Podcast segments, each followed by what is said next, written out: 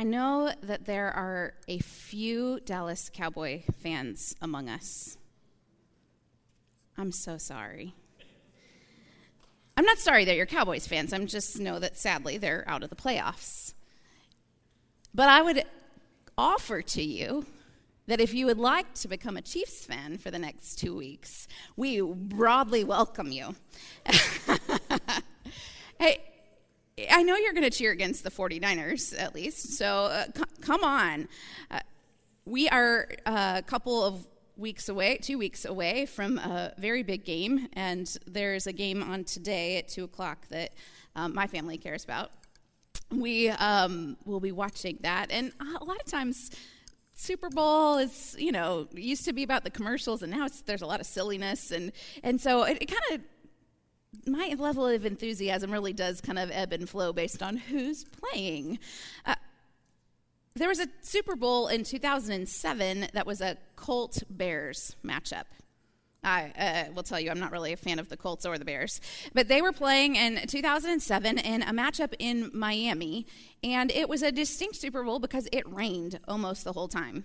It doesn't seem to rain very often in the Super Bowl, maybe just uh, as luck would have it, or, or the time of year in, ends up being. A lot of them are played in domes, but this Super Bowl, it was raining, and in fact, it was a significant factor in the way that the game went. Because uh, Rex Grossman, who was the quarterback for the Bears, he fumbled uh, the ball a number of times. The ball gets slippery when it's wet, and it impacted their playing, but it didn't seem to impact Peyton Manning in quite the same way. He didn't fumble at all. And uh, they went on to win. Peyton uh, led his team to victory that night. And then several weeks later, a reporter was asking some questions of Manning about their performance and, and playing and what seemed to make the difference. And in that interview, Peyton said that one of the things that he did was is that he would get his center, Jeff Saturday, to, to spend a little extra time after practice every once in a while and would snap water soaked footballs. He would get a bucket, fill it with water, soak those footballs in there, and he would practice catching wet footballs. And he did this because he knew that there might come a time where he was going to need to be prepared to catch that wet football. And it paid off for him in the biggest of ways on the biggest stage. This practice, this method at play, is called indirection. It is when you have a circumstance that you can't recreate, a pressure situation which you only are going to have to deal with it when you get there, a situation that's beyond your control. There are things that lead you to be more prepared to handle that situation, and you affect those things. It is practicing with wet footballs on a dry day at an indoor practice facility so that if you get on the biggest stage in the world in your sport and it is pouring down rain, you are better prepared to deal with it.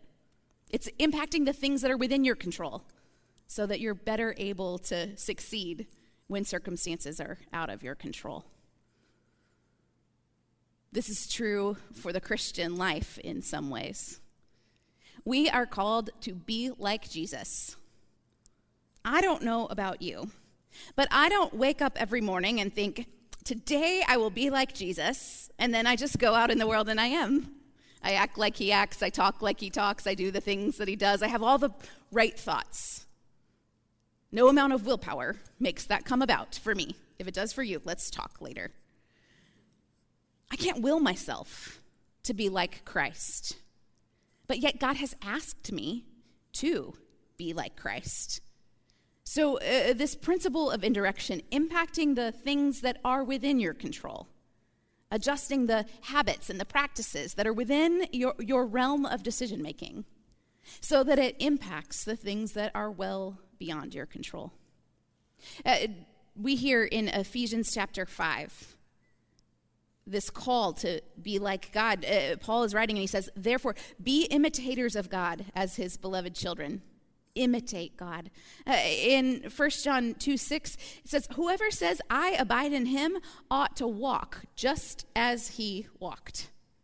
There are passages over and over again that call us to be like Christ, to be imitators of Christ. Paul says, Follow me as I follow Jesus. Jesus says, uh, Be perfect, just as your heavenly Father is perfect. It seems like an impossible task sometimes. So it's worth spending some time asking well, if God has asked us to be like Jesus, surely He's given us a way. Surely he has uh, some wisdom for us if we're going to live a life and, and, and commit to following him. And, and in the church, we call that formation or transformation, spiritual formation, the ways in which we are changed. If you are someone who has been following Jesus for a long time, I assume and I hope that your life looks pretty different than it did in some of the earliest days that it has been shaped to be more like Christ. Maybe you're not all the way there yet, a work in progress going on to fulfill the perfect example that He has given to us.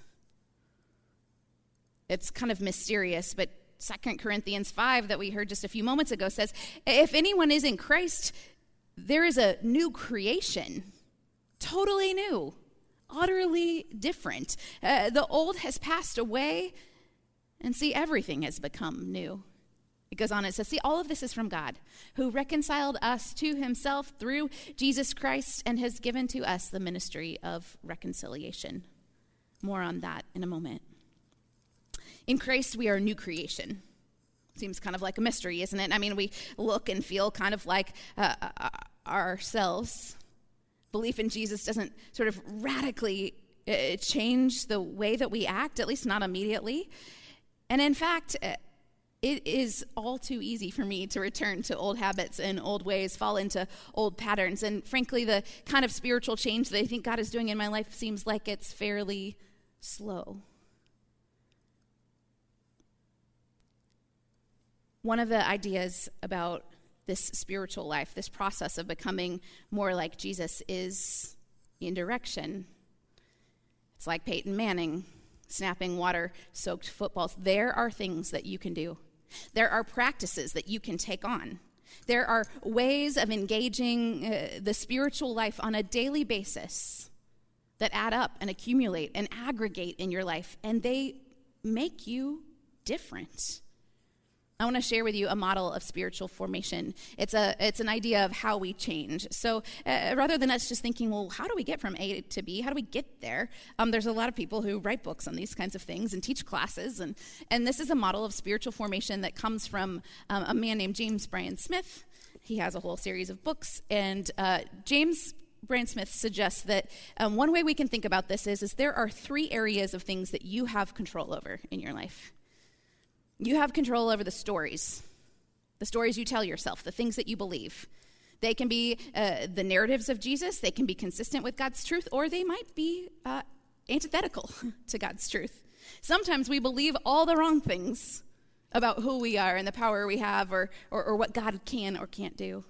One example of this is that uh, sometimes uh, somewhere along the line, we, we sort of take on this belief that God is an angry God and he's just waiting for us to mess up to condemn us or punish us.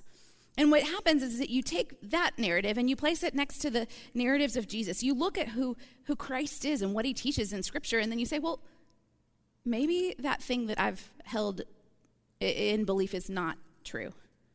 And so, one of the ways that we're formed to be like Jesus is we go through our lives and we read scriptures, we study the Bible, and, and we take a look at the things that we believe, the narratives and the stories we tell ourselves that frankly are not true, and we set them aside. We let truth take over our life and our worldview. We impact the stories that we tell ourselves, the things that we read. The next thing would be in the lower right hand corner is our community. I spoke in the last two weeks, really, in a couple of different ways. The people who you are around make a big difference for who you are. People either encourage you and, and they have common values and beliefs and they lead you in ways that are helpful and healthy. They model that for you, they held you accountable, or they don't. They encourage you to make the choices that are not as faithful and not as helpful. Or they just, uh, their perspective just is continually dragging you down, uh, choosing despair over hope again and again. Bad company corrupts good character. is one of the ways the scripture says it. So uh, you have control over your community. You can choose who you spend time with. You can choose the things uh, that, that you do during the week. If making Bible study is a part of that, then you're putting yourself in a community with others uh, who are, are going to lift you up and encourage you in the way. If having a friend who you regularly check in with on the phone and, and, and suggest that you're going to pray for each other, and you ask how each other is doing, and, and you do pray for each other, and, and you do hold each other accountable, well, that's going to help you to live a life that's more faithful and more like Christ. So we have control over our the stories, the things we're learning, the things that we tell ourselves. We have um, control over our community, who we spend our time with. And then the third thing is soul training or spiritual disciplines. Soul training exercises. It's another way of, uh, of, of, saying spiritual disciplines, which maybe you've heard of. It's this idea that, um, that we train our soul, our spirit.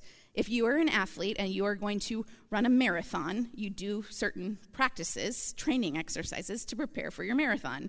You go run, but not only do you run, you probably also um, lift weights and maybe do some flexibility, some yoga or some stretching on a regular basis. You probably eat certain foods. You have certain practices which help prepare you for the thing that you want to do. Well, similarly, if uh, being like Jesus, if being a person who uh, reflects God's glory is something that you want to do, there are practices that you can do that will actually help shape you in that way, that will encourage you along that way. And so that's kind of where we're going to lean into today. But one of the things that's most important about all of this is, is that I said indirection is affecting the things that you can change, um, knowing that there's situations and circumstances that are beyond your control. Well, in the life of spiritual formation, there are things that we can do, practices we can change, things we can take on.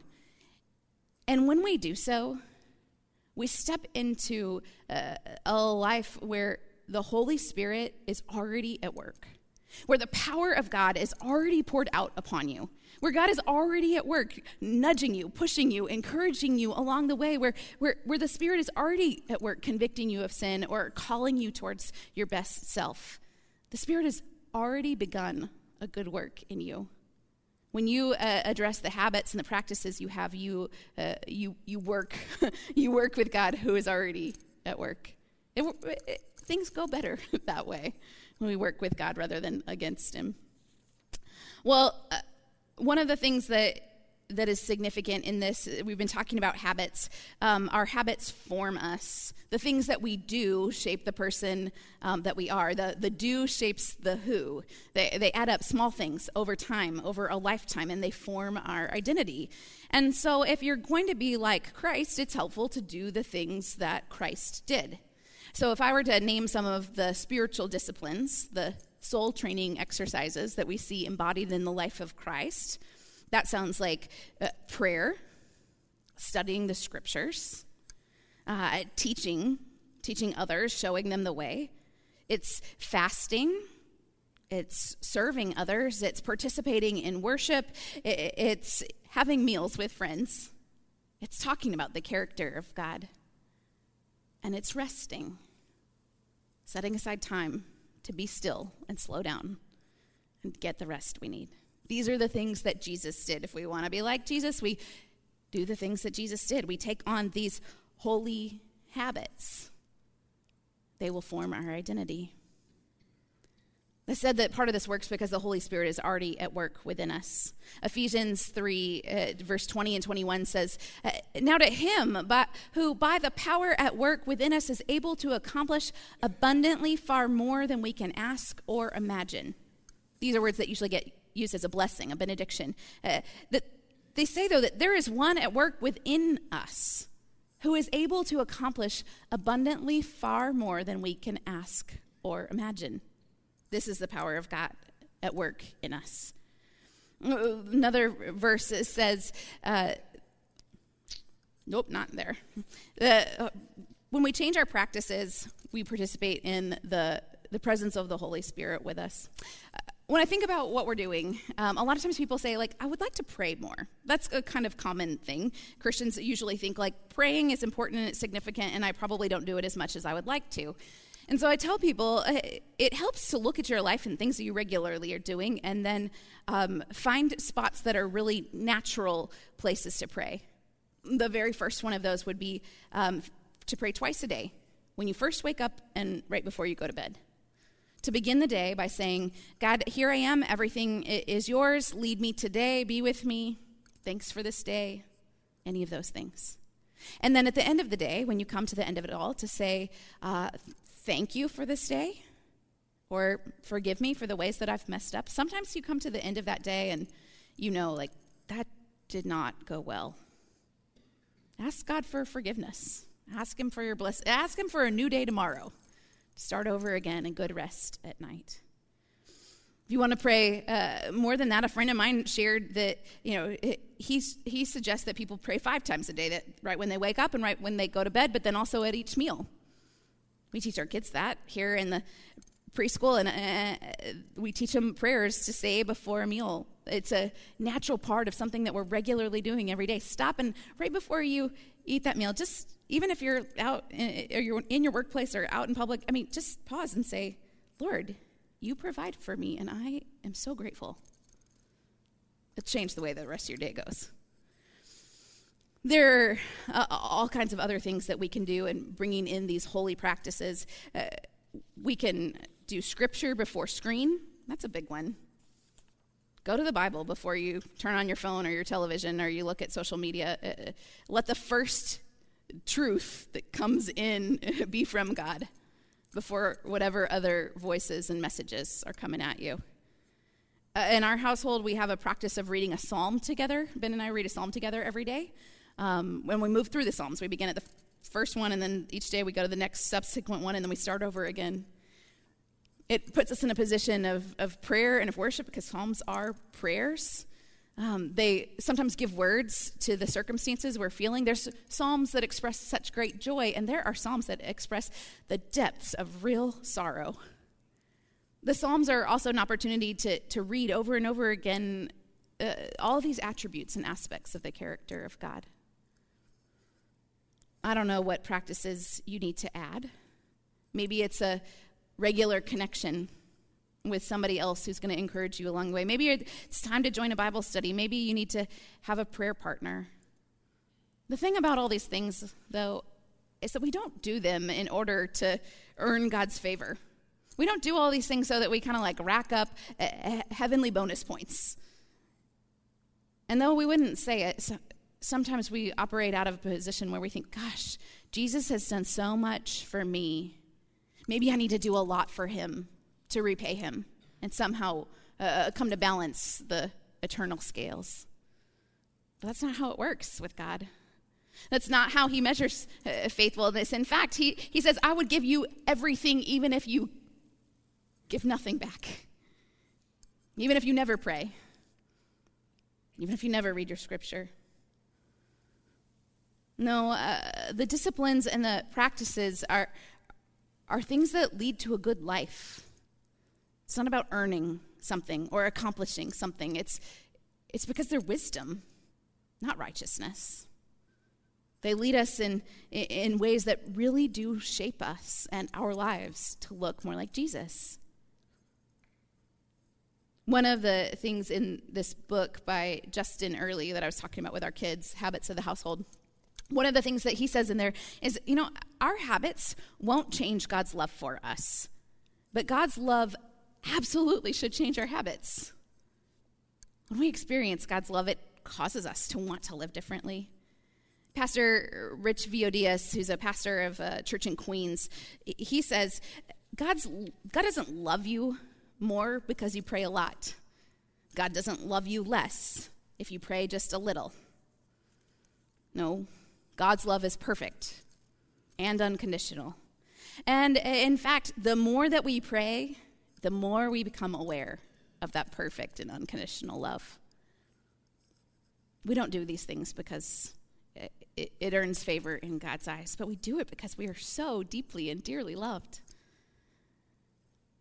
The book Habits of the Household is the book that the nighttime evening blessing comes from. It's a book that is written um, about habits, and particularly habits within a household. So, if uh, you live, uh, you have a spouse or a roommate or kids or grandkids that live with you, there are some awesome, awesome things in here. A few of the habits are directed to the individual, but most of the habits are directed to relationships. Um, it, just some some ideas about how to how to pass on uh, faithful habits to kids or to grandkids. a Regular kind of rituals and routines, things that we can do that point to the love of God. Because the truth is, is that uh, one Sunday on occasion in church or in Sunday school isn't going to form a, a child to be a lifelong follower of Christ. It's all the millions of things that happen in the home, day in, day out, over a lifetime. Even when they come uh, every, out, every week for an hour over all of their young years, uh, that I- impact is good and it's important and it's going to teach them some things, but it doesn't do quite the same thing as coming to the breakfast table and seeing mom or dad with the Bible open. It doesn't do quite the same thing as being prayed over by a parent. It doesn't do quite the same thing as, as a regular practice of saying, um, You are forgiven when they've messed up and done wrong and then pointing to the love of God. These kinds of things add up over a lifetime and form Christian character. This book has a lot of just practical things, a lot of ideas, and I commend it to you. Uh, if you have a friend, uh, if it's your household, if it's you've got grandkids or kids raising kids, um, there's some really good stuff in here. Again, Habits of the Household by Justin Earley. some of those bedtime blessings are out on the children's check-in table out, out there. I say these things because uh, I realize that we have a, a thousand choices uh, about our habits. And sometimes it seems like a lot just to get the habits right for ourselves. But we live in community, and there's other people who are watching us. Sometimes there are little people in our homes. Sometimes it's a coworker or an, a neighbor. And the life that you live the habits that you have, the way that that shows up in the consistency with the character of Christ, well, that teaches them about the character and nature of God. That shows them the love of God with skin on. And this is how God has chosen to do it. He invites us to be his ambassadors. That was the word that showed up in that Second Corinthians text. He invites us to be the image of God living in this world. And so I know it's easy to hear about all these habits and think, eh, I've been doing this a long time. I'm just as much like Jesus as I'm ever going to be. No, I'm, this is good enough. Lots of transformation has happened. Just let's leave it alone. In fact, somebody came up to me um, and said, I think I'm going to skip the week that you talk about habits that hurt because I just don't want to hear about it. There are things for all of us to continue to turn over to God. And, and yet it's easy to think, well, what difference does one little practice, one little habit make? But little changes make a big difference over time. They aggregate, they compound. If you prayed one more time a week for a year, if you prayed one more time a day every week for a year, I promise you, the depth and experience you will have of God will be different. And again, it's not just for our own sake, it's not just for our own eh, enjoyment so that we live a good life. But God is changing us for His glory. He's also changing us for the sake of our neighbor and our coworker, our grandkids, our friends, the strangers around us. He, in 2 Corinthians 5, it said, If anyone is in Christ, they are a new creation. The old has gone away, the new has come. This happens because God has reconciled us to himself through Jesus Christ. It is through the power of Christ at work that we are able to become like God. But then it goes on and it says, uh, so we are, he, he has entrusted us the message of reconciliation, and we are ambassadors for Christ, for God is making his appeal through us. My friends, we have to give ourselves to this work of holy habits and being transformed because God is using us to share his love with the world. There are other people that see you and know you're a Christian and they want to and they say, "Well, what does that mean? How do I see it?" If you are a, a, a, voice of calm or a voice of encouragement when everybody else seems to be uh, spinning in a frenzy, you're embodying a characteristic of Christ. If you are patient, endlessly patient, when everybody else seems just way too short, you're embodying the love of Christ. When you lead your school or your business or your household uh, uh in a manner that has the integrity of, of Christ, it, you show people God's love. We are ambassadors for Christ. God makes his appeal through us. My friends, it is worth it. You don't need to be overwhelmed and get it all put together, but take one small step, just one habit. Uh, uh, uh snap water soaked footballs. Do one thing that helps you more uh, ready and more faithful to live in the patterns of Christ.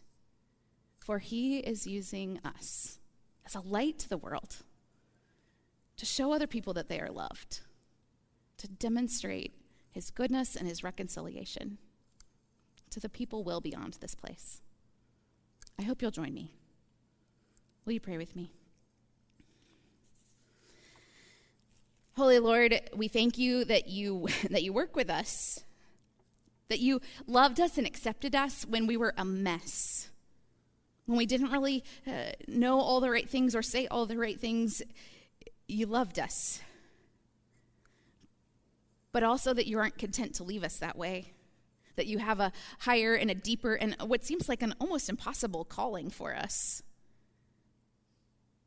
You set the bar high you want us to be like Jesus. And yet you also give us all sorts of practical wisdom to get there. And the power of the Holy Spirit uh, running ahead of us, working in our hearts and our lives. So, God, would you change us? Help us to give all that we are over to you, to see the ways uh, that we that we're making the wrong choices, that we're doing the wrong things. We're just being selfish or we're being lazy. And turn them over to you, God. Have your way in us.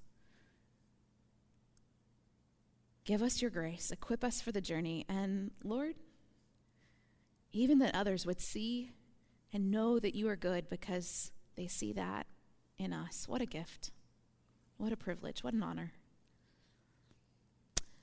So as you call us, may we go. In Jesus' name, amen.